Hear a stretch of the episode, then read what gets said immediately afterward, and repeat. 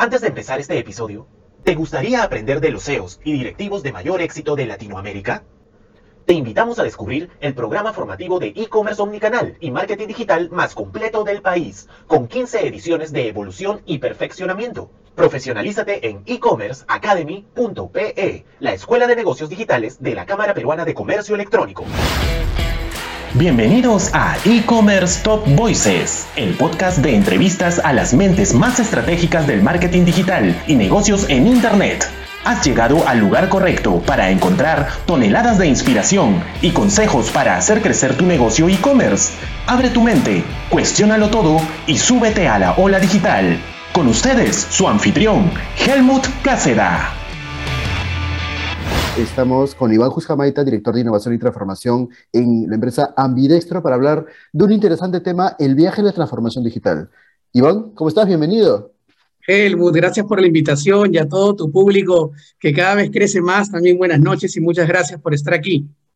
Buenísimo. Justo conversábamos con Iván. Eh, bueno, Iván es un, es un gran amigo de toda la vida.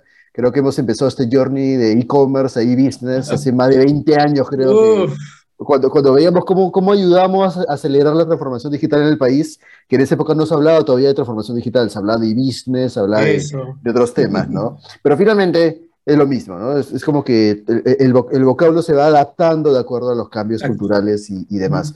Y hablamos justo que hacer comercio electrónico es mucho más que montar una, una, tienda virtual o invertir en tecnología, tiene que ver con procesos, tiene que ver con personas, tiene que ver con cultura, eh, y es muy, muy gracioso cómo se habló tanto de customer centric, tanto de, de, de transformación cultural eh, y las 80.000 denuncias que hay en Decopy justo con relación al comercio electrónico, porque no me llegó el producto, porque lo que, me, lo que me llegó no era lo mismo que decía arriba, porque me vendieron sin tener stock, o sea, todo lo que habíamos hablado se quedó en, en, en el cajón, ¿no? Y eso pues evidencia que aún nos falta mucho para entender el verdadero significado de la transformación digital. Entonces, Iván, mi, mi, primera pregunta para ti es, ¿qué nos falta a las empresas peruanas para adoptar una verdadera y sincera, esa es la palabra, sincera transformación digital?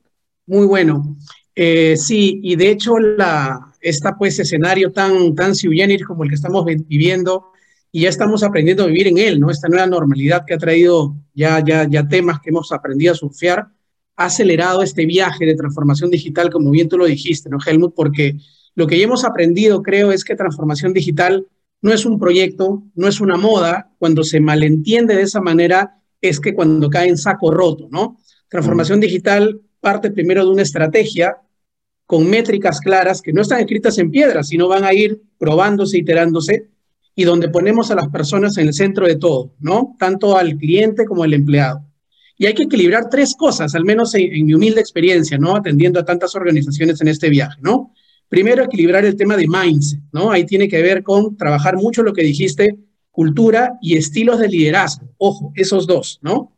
Un segundo ámbito es el tema de practice, ¿no? Esta, esta era donde el time to market es tan, tan rápido, ya no podemos gestionar como lo hacíamos antes, ¿no? Y es ahí que entra todo esto que venimos conversando y aplicando de experimentación, innovación, agile, etcétera, ¿no?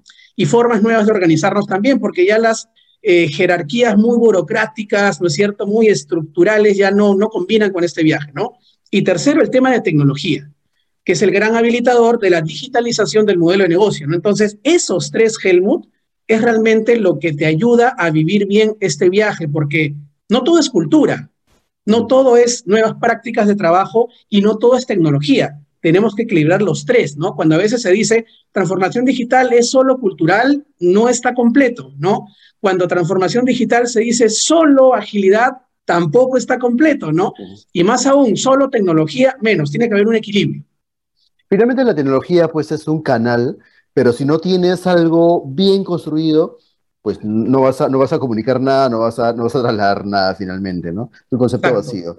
Dos temas interesantes que estoy escuchando cada vez más seguido es el hecho de, de este concepto que siempre nos hemos acostumbrado a decir, que es la nueva normalidad, ¿no? Y ya que hablamos en el concepto de la agilidad y en el concepto del cambio, quizás decir la nueva normalidad es ayudarnos a estancarnos nosotros mismos en algo que asumimos que así va a ser para siempre, ¿no? Así que simplemente de repente dentro de este viaje de transformación digital, eh, creo que sería interesante reevaluar si esta va a ser nuestra nueva normalidad o simplemente es, es una paradita en este viaje de, evolución que tenemos, ¿no? Me pareció, me pareció bastante interesante. Y el otro tema también que estoy viendo que es tendencia es cuando hablamos de time to market, que es un concepto bien digital, pero, y, tú lo sabes porque siempre hemos hablado del tema de la importancia de las plataformas y las comunidades, ahora se habla más de time to community, ¿no? ¿Cuánto tiempo me toma llegar a, a, crear esa comunidad que refuerce mi marca? Porque si no, o sea, en otras palabras, si no hay quien me extrañe, entonces, ¿para qué existo? Pues, ¿no? Solamente le estoy sacando plata a la gente. O sea, crear una empresa para sacar plata, no pasa nada.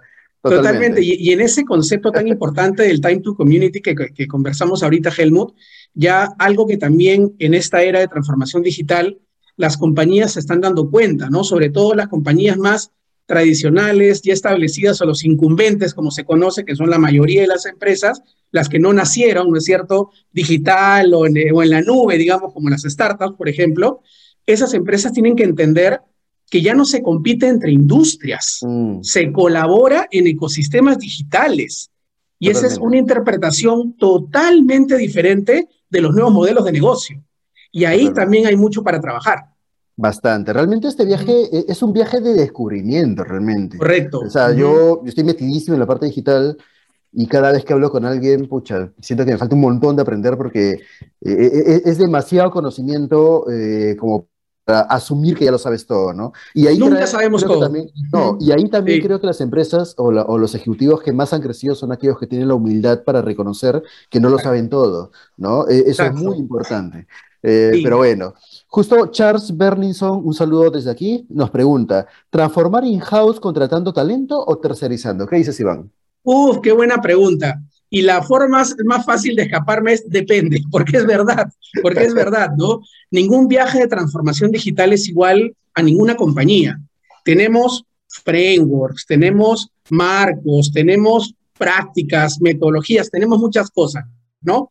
Va a depender del sector en el que estás, por ejemplo, ¿no es cierto? Si eres un B2C, B2B es otro viaje, ¿no? Este, siempre hay un cliente céntrico, eso sí, pero es diferente la forma de cómo aceleramos la transformación, no número uno. Y al final también va a depender de tu estadio de madurez y entendimiento que tengas en este viaje de transformación digital, ¿no? Al menos nosotros que atendemos a compañías grandes y corporaciones, es diferente acompañar en este viaje a un, a un retail, ¿no es cierto?, a una compañía de seguros que ya inició este viaje hace cinco o seis años, a, por ejemplo, una empresa constructora, ¿no? Es, es diferente ese viaje. Entonces, en ese viaje, el talento cumple un rol fundamental. ¿Cuál es la recomendación al menos de la práctica, no? Al inicio vas a necesitar a alguien que te ayude a crear ese músculo, ¿no? Entonces ahí contratas a alguien externo, pero la, la visión es que el talento de tu compañía sea el que absorba todo ese mindset y practice que te trae un externo. Porque si no, ¿de qué transformación estamos hablando? ¿Te la hace un tercero? No, tiene que ser en la compañía para que esto sea sostenible en el tiempo. Y, si esto lo trasladamos un poco a la experiencia del marketing digital o, etcétera, o sea, siempre, siempre estoy tratando de hackear cosas, ya tú me conoces, eh, y, siempre soy un impulsador de, que las empresas deben formar sus propias áreas de, gestión de, marketing digital. ¿Y por qué? Porque si yo tercerizo todo el know-how de que una empresa conozca mis audiencias, se levante los insights, aprenda de mi negocio, si mañana más tarde pata se va, le va a llevar todo mi know-how a un tercero, al, mejor postor, ¿no? Y finalmente yo no me quedé con nada. Entonces, creo que eh, el mayor desafío es, es justamente eso, ¿no? ¿Cómo puedo hacer yo para adoptar eso y que se me quede en el, el Correcto.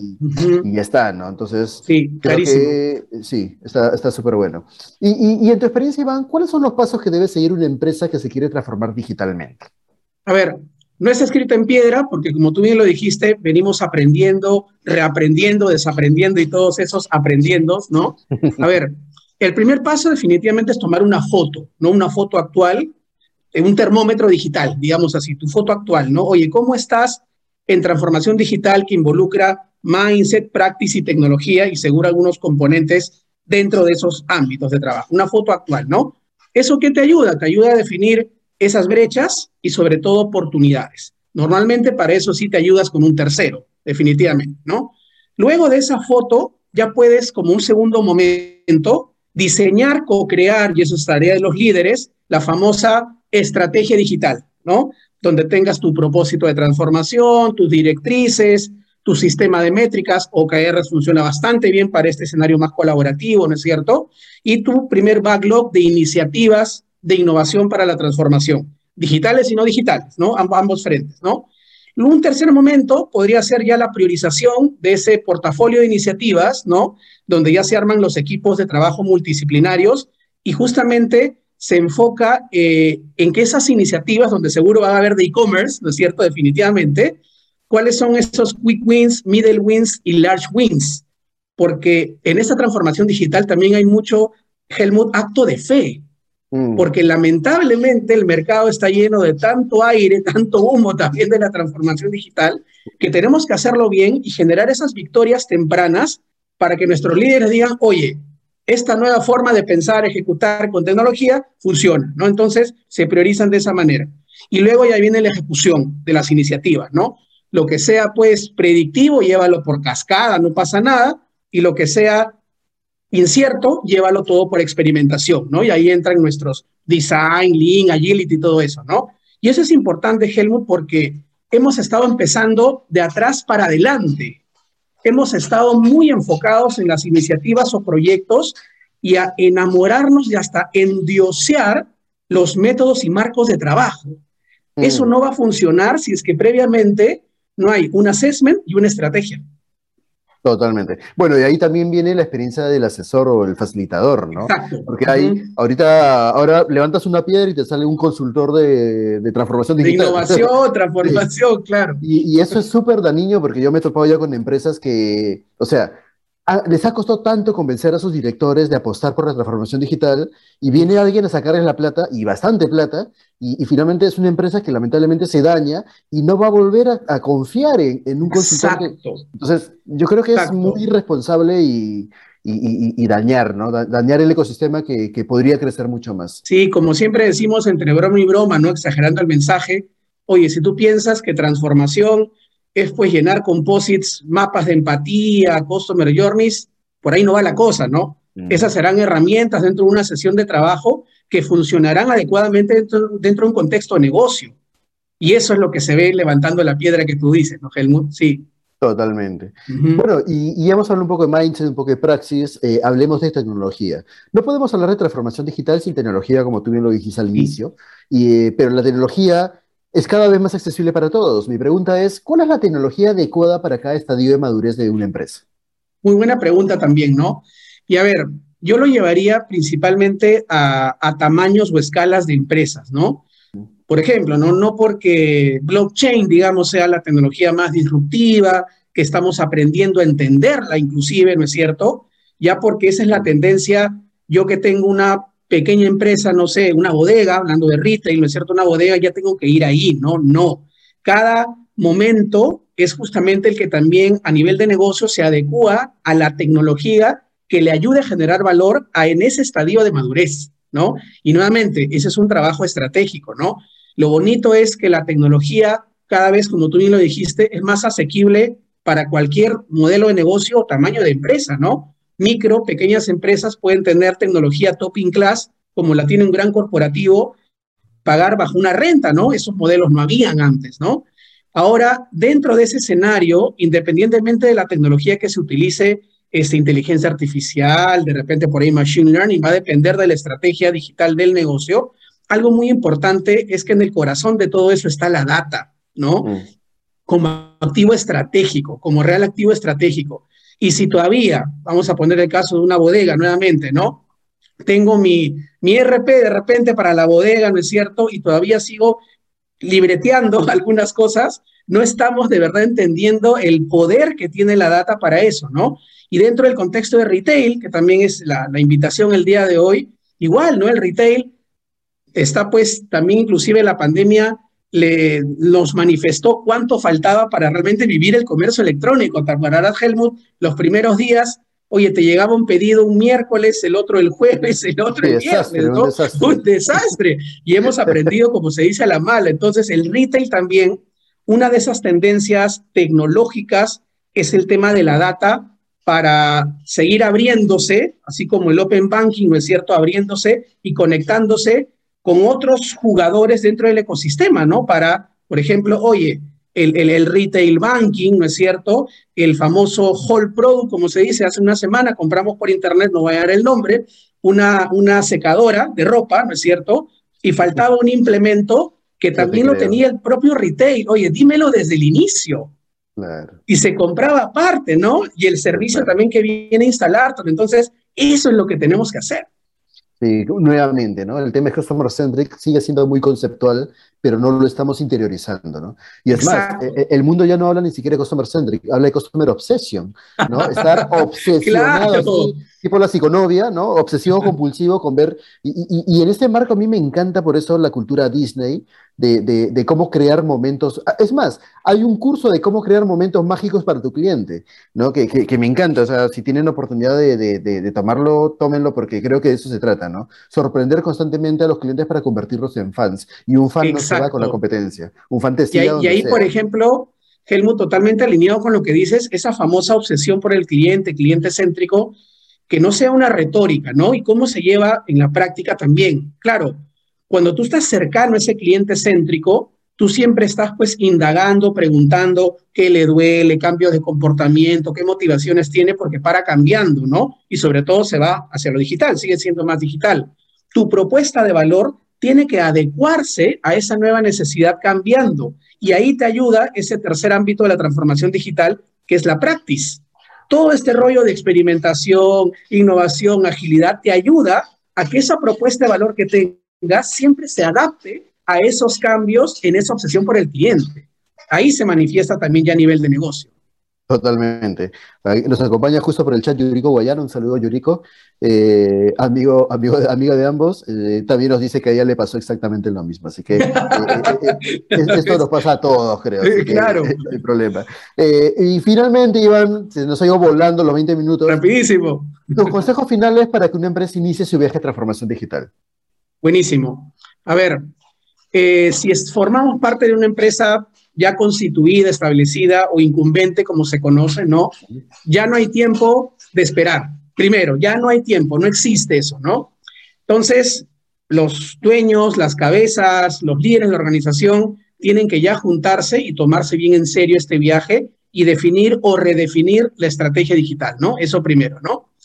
Y, si tú eres una, startup, por ejemplo, que ya naciste, ¿no es cierto?, de esta forma más innovadora, más digital, entender también que puedes colaborar con estos incumbentes, ¿no? A manera de negocio, a manera de innovación abierta. Ese, esa forma de colaborar en ecosistema creo que es un, un tema muy importante, ya se está viviendo bastante en la TAM, en Perú también hay algunos espacios ahí de oportunidad, pero por ahí creo que va la cosa, Helmut, para seguir impulsando este viaje de transformación digital.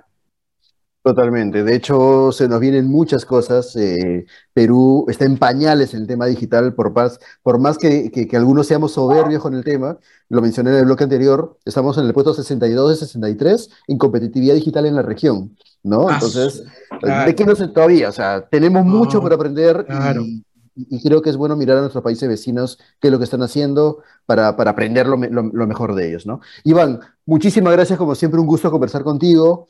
Eh, un abrazo a la distancia, espero que esto pase pronto para darnos un abrazo como, como siempre. Gracias, Helmut, por la invitación y a toda la audiencia. Nos vemos. Gracias, Iván.